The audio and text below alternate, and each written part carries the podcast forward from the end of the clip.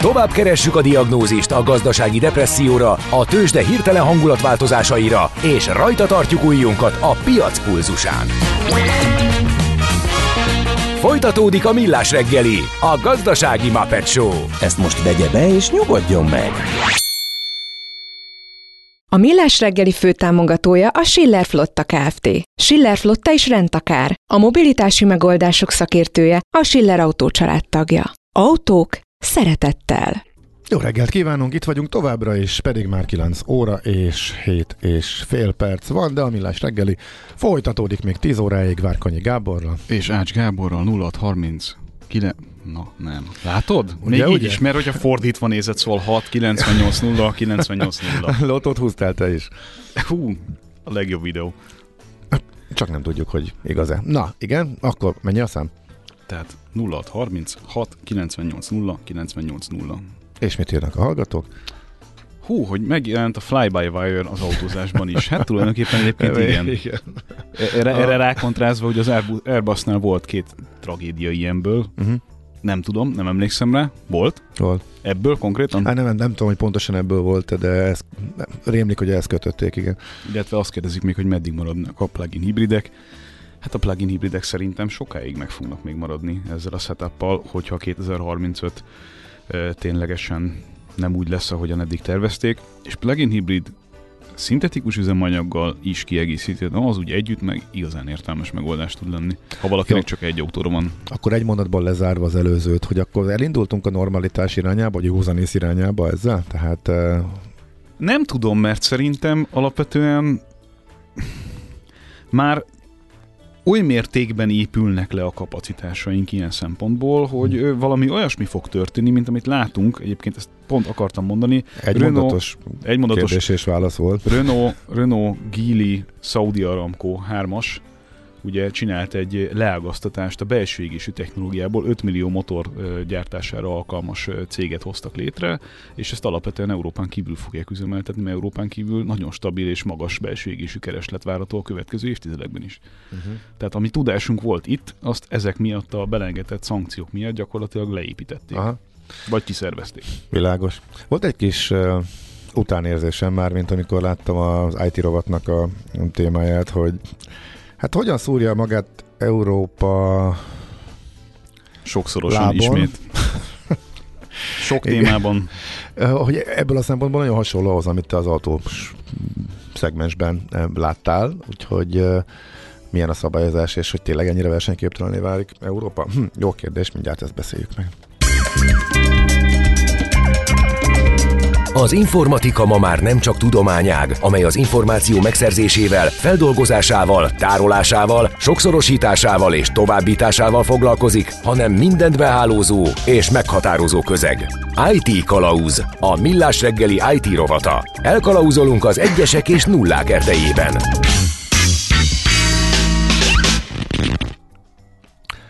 Szokatlanul kemény szavakkal rángatta ki a komfortzónájukból a Mobile World Congress egyik előadás sorozatában a hallgatókat a Deutsche Telekom vezére. Hát ő lazán azt mondja, hogy a távközlési cégek működési környezete Európában egyszerűen alkalmatlan arra, hogy versenyképessé tegye a régiót Amerikával és Ázsiával, és hogy ezen nehéz is lesz változtatni. És ez pont egy német cég vezetője. Igen, ez önmagában érdekes. Szóval, itt van velünk a vonalban Koly Tamás, a HVSV.hu szerkesztője. Jó reggelt! Sziasztok, üdv a hallgatóknak, jó reggelt! Na, miből lehet erre következtetni, illetve hogy mitől ilyen keserű Tim Höttges? Igen, hát én is ott voltam múlt héten ezen a bizonyos előadásán, a Deutsche Telekom vezérigazgatójának én is meghallgattam ezt az előadást, és valóban egy eléggé kiózanító, eléggé kiábrándító képet festett arról Tim Höttges, hogy az európai nem csak a távközlési szektor, hanem az egész digitális ipar milyen sanyarú helyzetben van.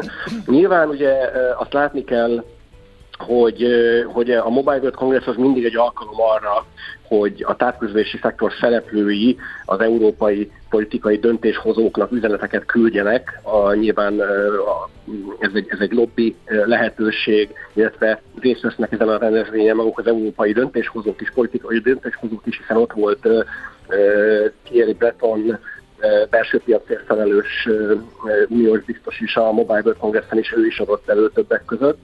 És hát igen, valóban az üzenet az pedig az, hogy tessék összekapni magukat, tessék egy kicsit azon a szabályozási közegen, amiben egyébként az európai távközlési cégeknek működnie kell jelenleg, lazítani, tessék egy kicsit engedni jobban a piaci konszolidációt, mert különben vészesen le fog maradni a távközlési szektor, vészesen le fog maradni az európai távközlési infrastruktúra, ahogy mondtad, az ázsiai és amerikai infrastruktúrákhoz, vagy infrastruktúrákra összehasonlítva.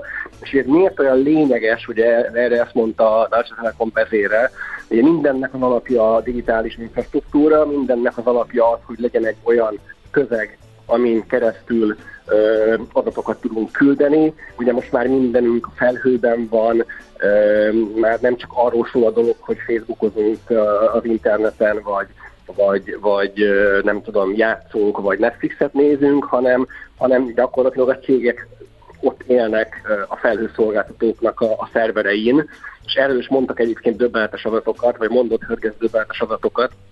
Mindenképpen fontos, hogy kiemeljem, vagy mindenképpen volt, amit kiemelem, itt azt mondta, hogy, és ez is mennyire jellemző, vagy mennyire tipikus, hogy a teljes nyugat-európai adatvagyonnak a 92%-át amerikai szervereken tárolják jelenleg. Tehát ez is azért sokat elárul arról, hogy ezek a felhőszolgáltatók, amelyeket európai cégek használnak, ezek egyáltalán nem európai cégek, egyáltalán nem Európában találhatók nagy részt. És ez óriási nagy probléma. Tehát egyszerűen nincs Európának olyan digitális kompetenciája most, amire azt lehetne mondani, hogy egy ilyen világszinten használt, vagy világszínvonalú dolog lenne. Egyszerűen nincs Európának egy saját Google-je, nincs Microsoft-ja, nincs Apple-je, nincs csak semmije. Na most mondhatnánk, hogy ez a hajó már elment, vagy ezen még lehet változtatni, ezen lehetne segíteni európai összefogásra, vagy nem tudom, hogyan és mivel. Meg ezt hadd tegyek már hozzá egy kérdést még pluszba, hogy a GDPR többek között nem pont azért lett volna, hogy ezeket az adatokat ne lehessen, jó, tudom, hogy a kettő nem pont ugyanaz, de hogy valahol nem ez lett volna az egyik értelme, hogy akár ösztönözzön is európai cégeket arra, hogy itt tartsák az adatokat? De ez lett volna az egyik értelme a GDPR-nak, csak hát kellene, hogy legyen olyan európai szolgáltatás, amiben ki lehet váltani egy Google Cloudot, egy Microsoft Cloudot, vagy egy Amazon Cloudot, de hát nincs, egyszerűen nincs. Hogy ez miért van így, az ugye egy jó kérdés, meg egy nyilván egy bonyolult összetett kérdés, hogy miért nincs Európának egy saját Amazonja vagy a Microsoftja. Nyilván ugye tradicionálisan a nagy IT vállalkozások, tech vállalkozások, itt most beszéltünk a chipgyártókról is, a felhőszolgáltatókról, vagy szoftvercégekről, ezek ugye mind tradicionálisan a Silicon Völgyből nőttek ki, és onnan eredeztethetőek. Ez egy ilyen történelmi sajátosság. De a magukat nagyhatalomnak apostrofáló nagyhatalmak szintén rendelkeznek általában saját ilyen infrastruktúrával, tehát még az oroszok is képesek felmutatni ilyen dolgokat, meg hát a kínaiaknak ugye eleve egy teljesen más ökoszisztémájuk van, akkor Európa erre miért nem képes? Hát Kína azért egy kicsit más, ők minél kicsit zártabb világnak számítottak, ők mindig a saját megoldásaikat fejleszgetik, ami azért tegyük hozzá, most még nem feltétlenül van ott technológiai fejlettségben, mint mondjuk az amerikai technológia, de nagyon hamar be fogják őket érni. Hát Oroszország az meg inkább kicsit ilyen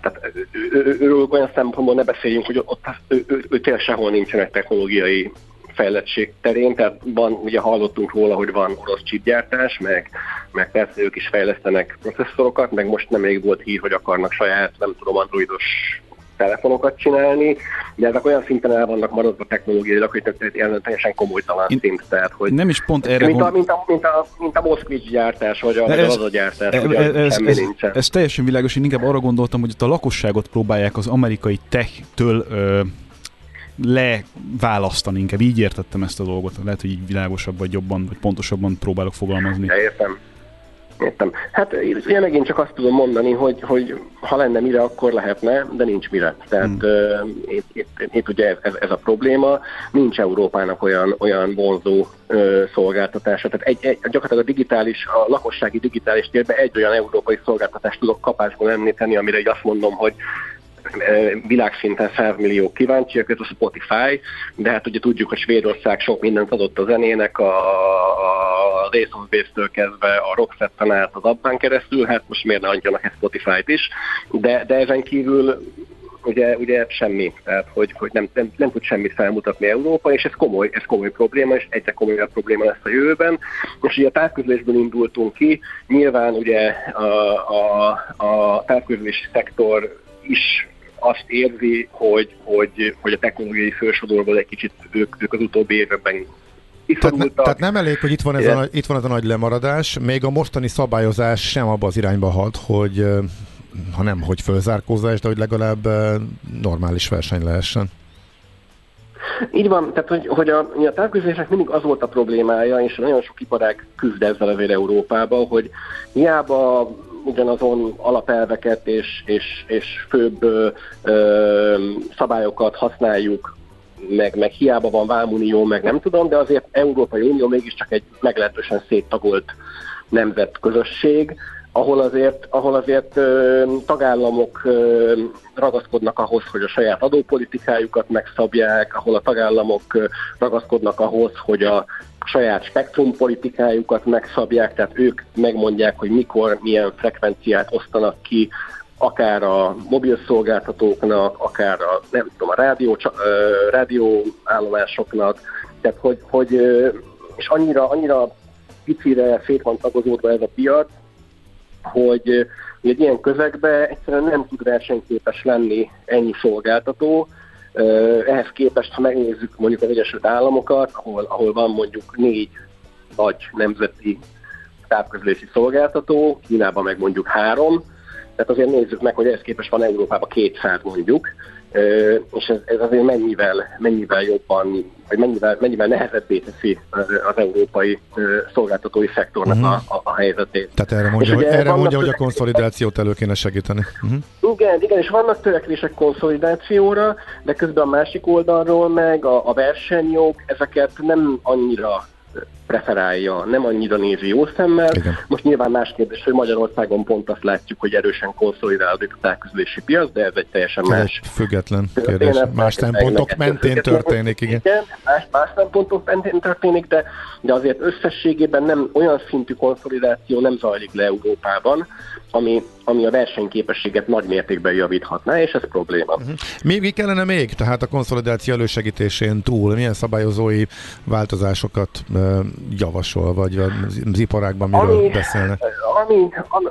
Amiről most nagyon sokat beszélnek, és talán már mi is beszéltünk korábban, ez az OTT Ferser nevű történet, ami ugye arról szól, hogy vannak a nagy tartalomszolgáltatók, amik jellemzően ugye ilyen amerikai cégek, lásd Netflix, Amazon, Google, Microsoft és társai, amelyek óriási nagy adatforgalmat generálnak a távközlési szolgáltatók hálózatain.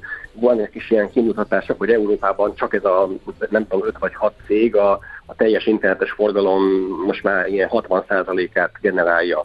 Uh-huh. És azt mondják a távközlési cégek, hogy az nem fair, hogy ezek a nagy amerikai multik itt használják az ő hálózatukat korlátlanul, és közben meg az összes kiépítési és karbantartási költség az meg ő rájuk terelődik, és hogy egyszerűen szálljanak be ezek a nagy hiperszkélerek, ezek a nagy szolgáltatók a hálózat üzemeltetési költségekbe. És ez most egy nagyon komoly issue az Európai Unióban, ezzel foglalkozik az Európai Bizottság, és lobbiznak folyamatosan az távközlési cégek, hogy ez ez létrejöjjön, ez az OTT Ferser hozzájárulás. Másrészt viszont a Google, meg a Microsoft, meg a Netflix azt mondják, hogy hát kérem szépen tessék beszedni az előfizetési díjat az ügyféltől. Az ügyfél már egyszer fizetett azért, hogy kiépítsék a hálózatukat és karbantartsák a hálózatokat, most miért akarnának még egyszer pénzt beszedni valaki mástól ugyanezen a jogcímen. Tehát ez most egy ilyen érdekes mind a kettőben van logika, így van, és az Európai Bizottság vélhetően még ugye a mandátumának a 2024-es lejárta előtt ebben valamilyen döntést fog hozni. Hát meglátjuk, hogy az európai telkók meg tudják győzni az európai politikusokat arról, hogy ez feltétlenül szükséges ahhoz, hogy egy kicsit versenyképesebbé váljon a szektor az európai távközlési szektor. Azt szerinted odáig már eljutott a gondolkodás? Tehát az uniós döntéshozók szintjén, hogy valamit tenni kell? Különben nagyon büszkék lehetünk mi a versenyjogainkra, hogy nem engedjük, föllépünk maximális mértékben, minden versenykorlátozás, minden tiltott együttműködés, árszabályozás, hasonlók, kartelezés ellen, de aztán csak azt látjuk, hogy évről évre összességében szűkül az európai cégeknek a részesedése, és valahol meg az európai ipart hozzuk ezzel kellemet helyzetbe. És ez gyorsulni fog. Igen, tehát maga a felismerés legalább megszületett, hogy valamit csinálni kell, és azon megy a makkozás, hogy mi legyen ez konkrétan, vagy még szerinted, vagy még a felismerés sem egyértelmű, vagy még arról is vita van, hogy itt valamit Európának lépnie kellene.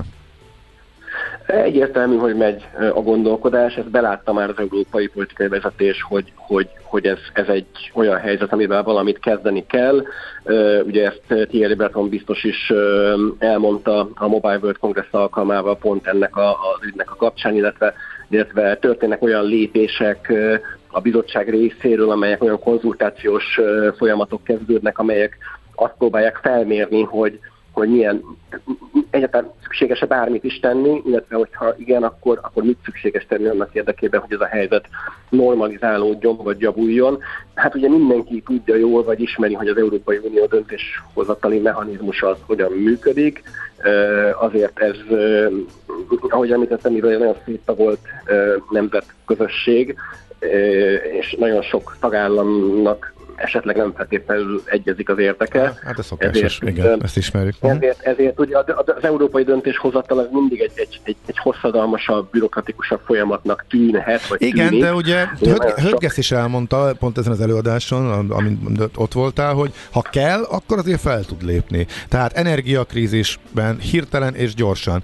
Oltások beszerzése, letárgyalása annak idején. Ott is azért volt egy nagyon komoly és hasznos, és ott tényleg fölléptek, szétosztották, az így utólag is sikeresnek nevezhető. Mindig az a múlik, hogy lesz-e ilyen, hogy mennyire érzik sürgetőnek a problémát. Hát egyrészt igen, mennyire érzik sürgetőnek, meg másrészt azért azt is látni kell, hogy bizonyos területeken versenyezni kell más régiókkal. Tehát például most tudom például említeni a csípgyártást, ugye, ahol gyakorlatilag arról van szó, hogy tajvaniak elmennek tárgyalni az Egyesült Államokkal, és elmennek tárgyalni az Európai Unióval arról, hogy hova építsenek csipgyártó üzemet, és ahol a nagyobb nyitottság és a nagyobb incentívák látszanak, meg nagyobb támogatásokat adják, meg nagyobb adókedvezményeket garantálják, oda fognak menni, és oda fogják vinni a gyáraikat.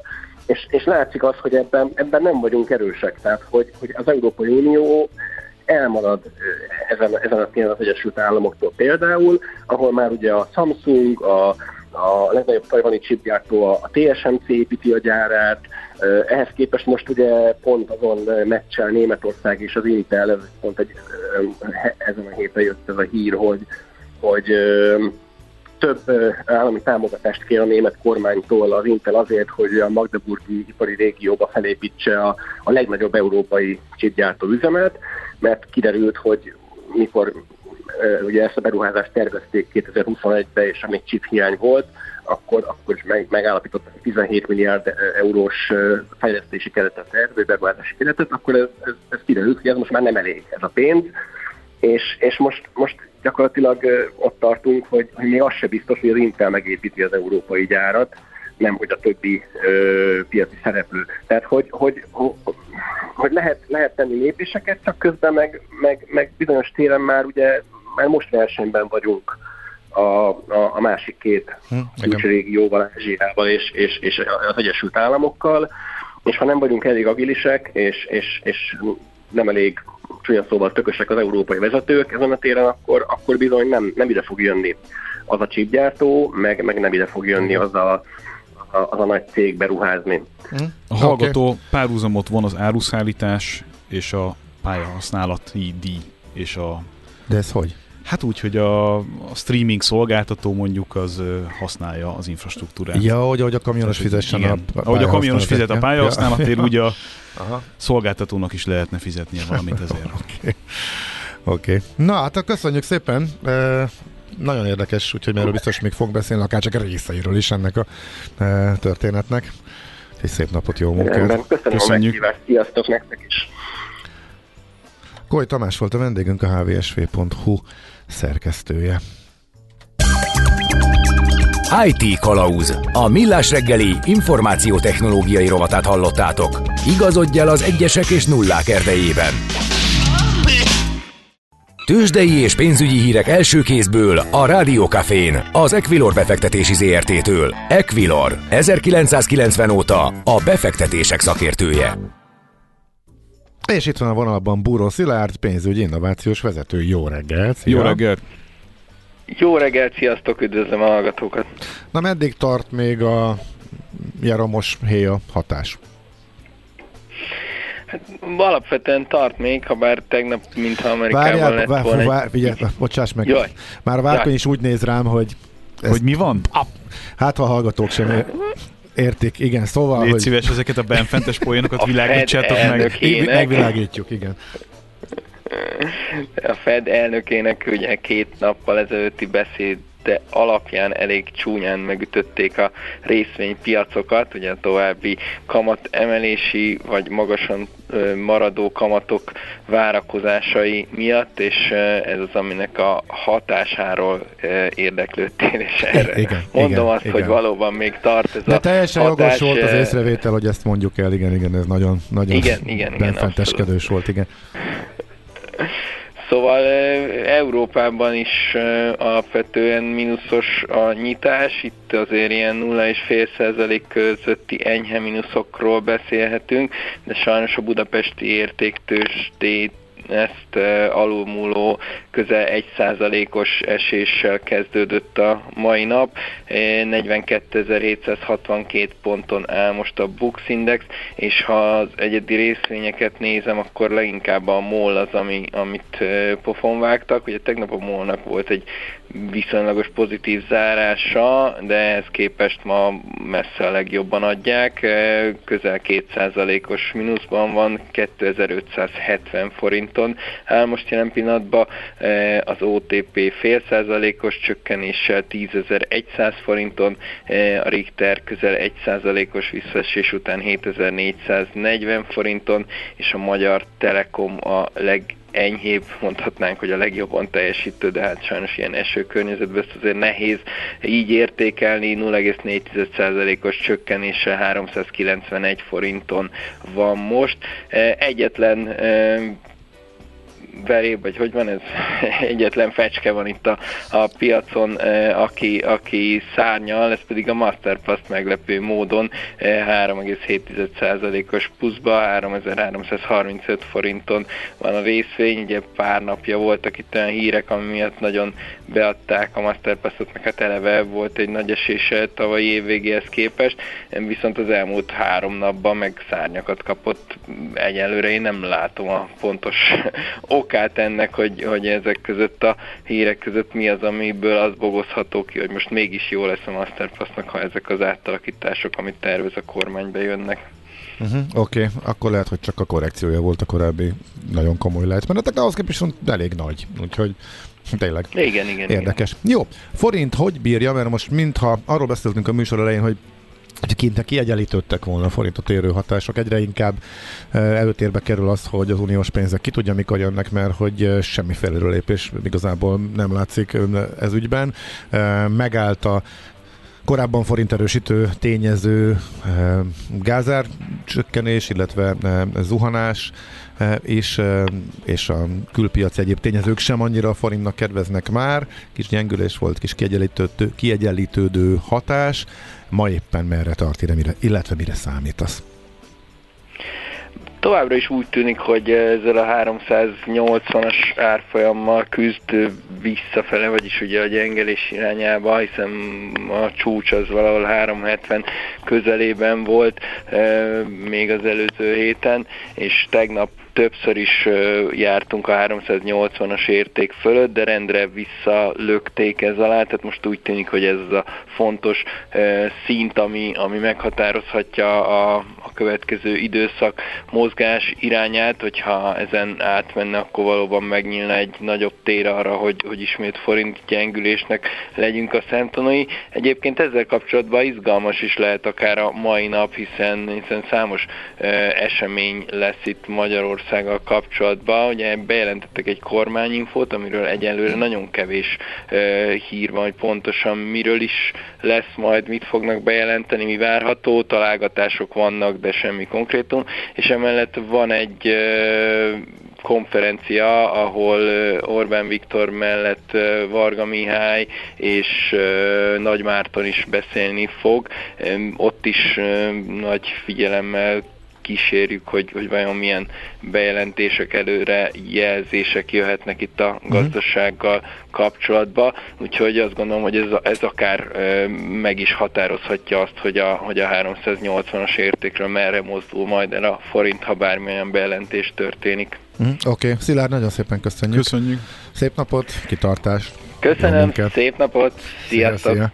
Búros Szilárd pénzügyi innovációs vezető mondta el, hogy a tőzsdén mi újság a nyitás után, illetve hogy milyen hatások mozdíthatják el ma a forint árfolyamát. Tőzsdei és pénzügyi híreket hallottatok a Rádiókafén az Equilor befektetési ZRT-től. Equilor, 1990 óta a befektetések szakértője.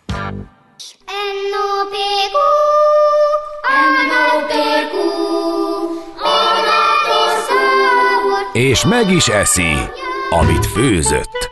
Trendek, receptek, gasztronómia és italkultúra. Hedonista ABCD a Millás reggeliben. És itt van velünk a vonalban Braunmüller Lajos, a Portfolio.hu elemzője. Jó reggelt! Jó reggelt!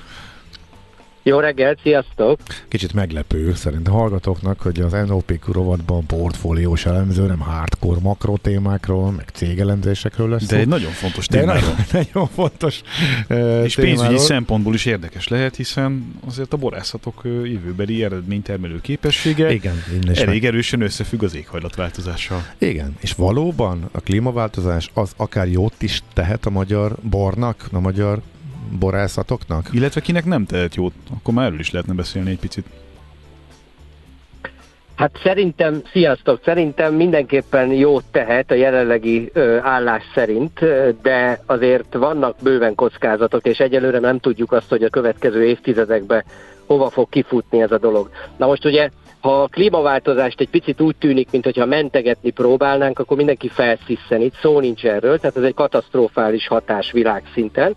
De tény az, hogy van néhány meglepő pozitív tulajdonsága, és az egyik ilyen az, hogy a borászok bizonyos földrajzi helyeken, például Magyarországon is jobbára inkább örülnek neki. Azért nem olyan egyértelmű a kép, tehát azért okoz itt ez kihívásokat, meg egy kicsit megnehezíti a dolgokat, de a végeredmény lehet, hogy jobb lehet. Na hát miben nyilvánul ez meg? Hát ugye, mit okoz alapvetően? Savak, cukrok, tanninok, egyebek, mi történik? Igen. Nagyobb a hőösszeg, és ezért cukrosabb, adott esetben magasabb alkoholfokú borok születhetnek, részletgazdagabbak, jobban beérik, előbb is tehát előbb szoktak születelni a manapság, mint mondjuk néhány évtizeddel ezelőtt, és azt veszik észre a borászok, hogy általában sokkal érettebb, részletgazdagabb, zamatosabb borok vannak. Most ez például Villányban is jelentkezik, de különösen az északabbi magyar borvidékeken, tehát például Sopron, Zala, Eger, de Tokaj környékén is, azt veszik észre, hogy a korábbi akhoz képest ez sokkal zamatosabb borok születnek. És ugye ráadásul ez abban is, vagy azzal is együtt jár, hogy menet közben azért ugye a borászati technológiák is sokat fejlődtek, meg a gyakorlat is, tehát mondjuk, mit tudom én, Tokajban is nagyon jó borok készültek persze mindig, de mondjuk a 70-es, 80-as években jobbára inkább a mennyiségre mentek rá, és ugye csak később kezdtek újra a minőségre fókuszálni, és most úgy tűnik, mintha ez még egy nagy löketet kapna ettől. Azért vannak olyan nehézségek, azt azért így elmondanám, hogy nagyon neuralgikus például a szüret időpontja, tehát azt majdnem minden borász elmondja, hogy nagyon-nagyon nehéz belőni azt, hogy pontosan mikor kellene szüretelni. Erre ugye a korábbi évtizedekben megvoltak bizonyos szabályok, úgy nagyjából el lehetett találni a jó szüret időpontját. Most nagyon-nagyon kevésen múlik, sokszor fél napokon múlik, hogy mikor szüreteljenek. Aztán akkor ugye vannak ilyen gyakorlatok, mint például a levelezés. Korábban ugye az volt, hogy az érlelés egy bizonyos szakaszában lecsipkedték a szőlőleveleket, amit takarták a bogyót, hogy a fürtök több fényt kapjanak. Most Isten ments, most már inkább az van, hogy annak örülnek, hogy valamennyire takarja. Uh-huh. Igen, nehogy tönkre menjen a bogyó. És hát ugye még akkor arról nem is beszélve, hogy akkor ugye melegednek például a pincék is, tehát nagyon érdekes, hogy beszéltem olyan villányi borásszal, akinek a pincéjébe most már légkondit kell tenni, ez egyébként nem is egyedülálló, tehát hogy több ilyen példa van erre. De az szárít is. Azért, mert az igen, és még ugye ráadásul akkor a párásításról is kell gondoskodni. Az a 15-17 fok, amit ugye belő az ember a pincébe, az most már egy forróbb nyáron inkább 20 fok, és az meg már sok. És akkor ilyen bretanomyces, meg ilyen hasonló gombák elkezdhetnek szaporodni, és hát van, hogy előfordulhat, ha nem lépne közbe a borász, hogy beteg lesz az egész tétel, és ugye ezért itt nagyon nagy gazdasági kárról is lehet szó, tehát hogy azért ez feladja a leckét bőven a borászoknak. Hát szerencsére ugye egyre felkészültebbek azért a borászok is, és egyre jobban tudnak reagálni ezekre a tényezőkre. Mi lesz az aszúval? Hát én azt gondolom, hogy egyre jobb a Tokajnak is, tehát egyre kedvező. Például most én úgy tudom, hogy a tokai évjárat, a 2022-es, az elég jónak tűnik, és ugye itt az évek távlatában is elég sokat várnak ettől, ahogyan majd érik a bor. Ez ugye azért is érdekes, mert a hőösszeg rendkívül nagy volt, és ugye borzasztó asszály volt, különösen a keleti ország részben, viszont az asszály az egy olyan dolog, amire a szőlő nem annyira érzékeny, sok mindenre érzékeny, meg azért meglátszik az időjárás a borokon, de az asszályt viszonylag jól bírja egy adott pontig, nem a végtelenségig, de egy adott pontig nagyon nagy kiterjedt, mély gyökérzete van a szőlőnek, szóval ez egy elég strapabíró növény, elég mostoha tájakon is megél. És ugye még annyit azért el lehet mondani, hogy ezért nem csak a magyar borokra hat ez ki, hanem ugye az egész világon, az is nagyon érdekes. Ezt akartam pont szóba hozni, hogy a múlt héten egyébként pont Provence-ban jártam, és sokat beszélgettünk ott az ottani emberekkel arról, hogy akik ott a borban is érdekeltek voltak, hogy azért nagyon mélyreható változásokra kell felkészülniük, pont a meleg miatt, mert hogy őket ez már inkább negatívan érinti az ő elmondásuk szerint, vagy legalábbis egy jelentős változást. Igen. Viszont fölkészülnek a svéd és a finn szőlős gazdák. Igen. Na most ez nem vicc olyan szinten, hogy visszatérve a provanciakra, ott az a probléma, hogy azok a déli meg nyugati lejtők, amik a 70-es, 80-as években csúcsborokat hoztak, azok ma nem azt mondom, hogy nem használhatók, de egyre kevésbé hoznak jó eredményt. És akármilyen viccesen hangzik, bizony Dél-Angliába borászkodnak, Svédországba borászkodnak. A világ legészakabbinak tartott borászata, egy Blacksta nevű svéd borászat, az nagyjából ez a Stockholm vonalában van, egy picit van déledre, mint Stockholm. Nagyon gazdag minerális talaj, tehát ásványi anyagokban gazdag talaj van, és nyáron hát ilyen 20-21 órás napsütés. És ez a borászati technológiával, meg egyébként általában felmelegedéssel párosulva egészen értékelhető borokat hoz ki. Tehát az is egy érdekes dolog lesz, ha már gasztrorovat, hogy szerintem el fog indulni egy új irány, hogy minél éjszakabbi borokat kezdenek majd megkóstolni az emberek, és ezek között lesz azért sok olyan, ami nem igazán jó még, nem igazán értékelhető, de szerintem egyre jobbak lesznek ezek is. Hát ez nagyon izgalmasan hangzik. Például, uh-huh. Igen. Például még egy dolog, hogy csak hogy egy plastikus képet hozzak. Szerintem Svédország is ugye elég meredek, hogy uramisten Svédországban borászkodnak, de talán a hallgatók közül nagyon sokan emlékeznek a Twin Peaks-re, ugye? És nagy kult sorozat volt, megy a Cooper ügynök, hatalmas Douglas fenyők, meg ez ugye ott a kanadai határ környékén játszódik, Washington államban, és ott ma borászkodnak. Ott ma fehérbort csinálnak, és állítólag értékelhetőt, én bevallom, nem kóstoltam azonnal érkező borokat, de állítólag elég értékelhető lesz, és ugye ez is majd egy ilyen új gasztrótrendet elindít, hogy szerintem nagyon érdekes lesz, amikor először egy étteremben svéd bor is lesz a borlapon. Napa-völgyet hogyan érinti ez egyébként, ha már itt tartunk? Mert azért azt sem hiszem, hogy mondjam, kedvezően lenne befolyásolva a trendek által. Igen. Tehát azoknak a borászatoknak, ahol a hőösszeg meg a napsugárzás eleve nagy volt, tehát évtizedekkel korábban is, ott ez nagyon feladja a leckét. Viszont a Napa-völgy, meg általában az újvilági boroknak megvan az az előnyük, hogy ott a borászatok a valamivel lazább, vagy sok szempontból lényegesen lazább szabályozás miatt jobban belenyúlhatnak a borba. Tehát mire gondolok? pH csökkentés, alkohol kivétel, eszköze megengedett.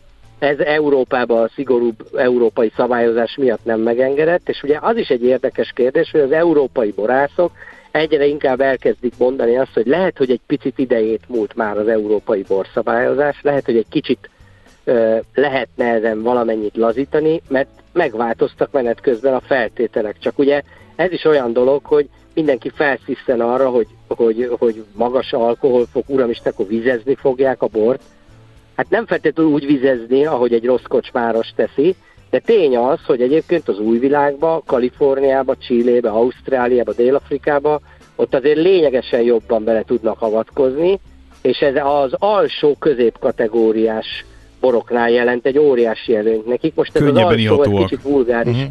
Igen, ez vulgárisan hangzik, de igazából itt arról van szó, amit mondjuk az ember egy hipermarketben meg tud venni szerda estére, hogy otthon a párjával, különösebb alkalom nélkül megigya.